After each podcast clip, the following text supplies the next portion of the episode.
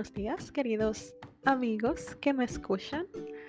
Soy Glee y hoy espero que tengan a mano su tacita de café o de té o de lo que sea, porque vamos a hablar del sentido común, el menos común de los sentidos.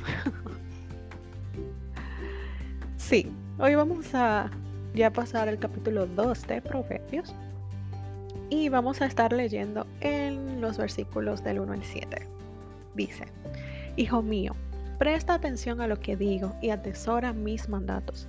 Afina tus oídos a la sabiduría y concéntrate en el entendimiento. Clama por inteligencia y pide entendimiento. Búscalos como si fueran plata, como si fueran tesoros escondidos. Entonces comprenderás lo que significa temer al Señor y obtendrás conocimiento de Dios. Pues el Señor concede sabiduría, de su boca provienen el saber y el entendimiento. Al que es honrado, Él le concede el tesoro del sentido común él es un escudo para los que caminan con integridad. Él cuida la senda de los justos y protege a los que le son fieles. Leí un versículo de ñapa, pero ustedes entendieron el cuadro completo. El sentido común, el menos común de los sentidos, como dicen por ahí. Realmente,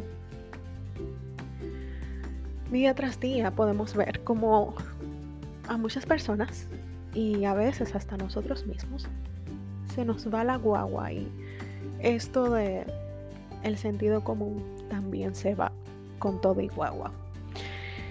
Y tenemos esta semana desde el lunes hablando de la sabiduría, de cómo ella clama para que le presten atención, para que vayan y la abracen y nosotros simplemente la dejamos en visto.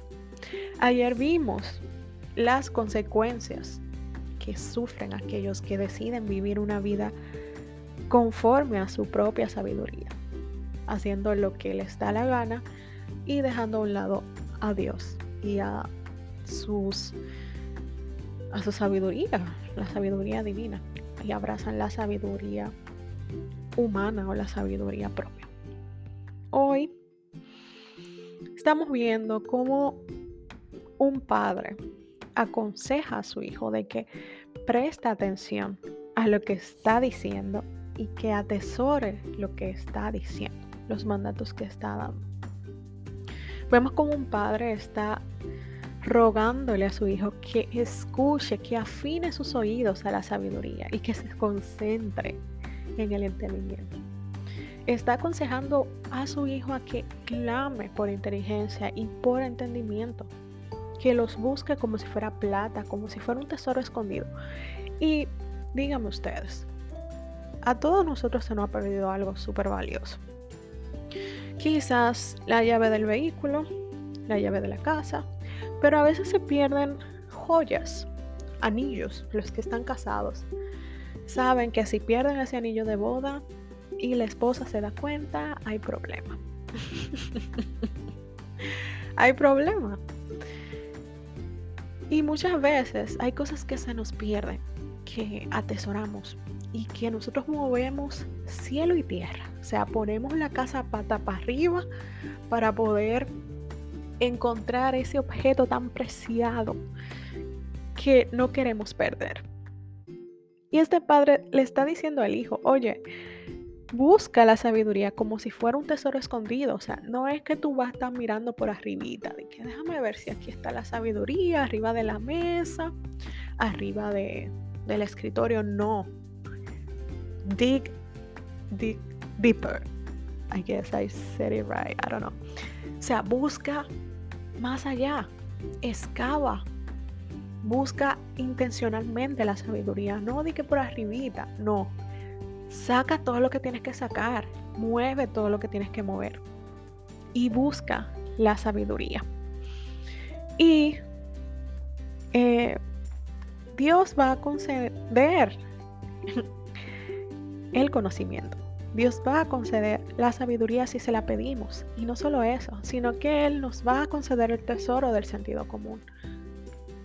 Dios va a ser un escudo para nosotros si caminamos en integridad y si tenemos la sabiduría. Es que sí o sí vamos a, sabiduría divina obviamente, sí o sí vamos a caminar en integridad. Entonces en el día de hoy, mi consejo es que abracemos la sabiduría, que la busquemos, no solo por arribita, sino que movamos todo lo que tengamos que mover y que intencionalmente la busquemos como un tesoro. Glee estuvo con ustedes. Un abrazo y feliz día.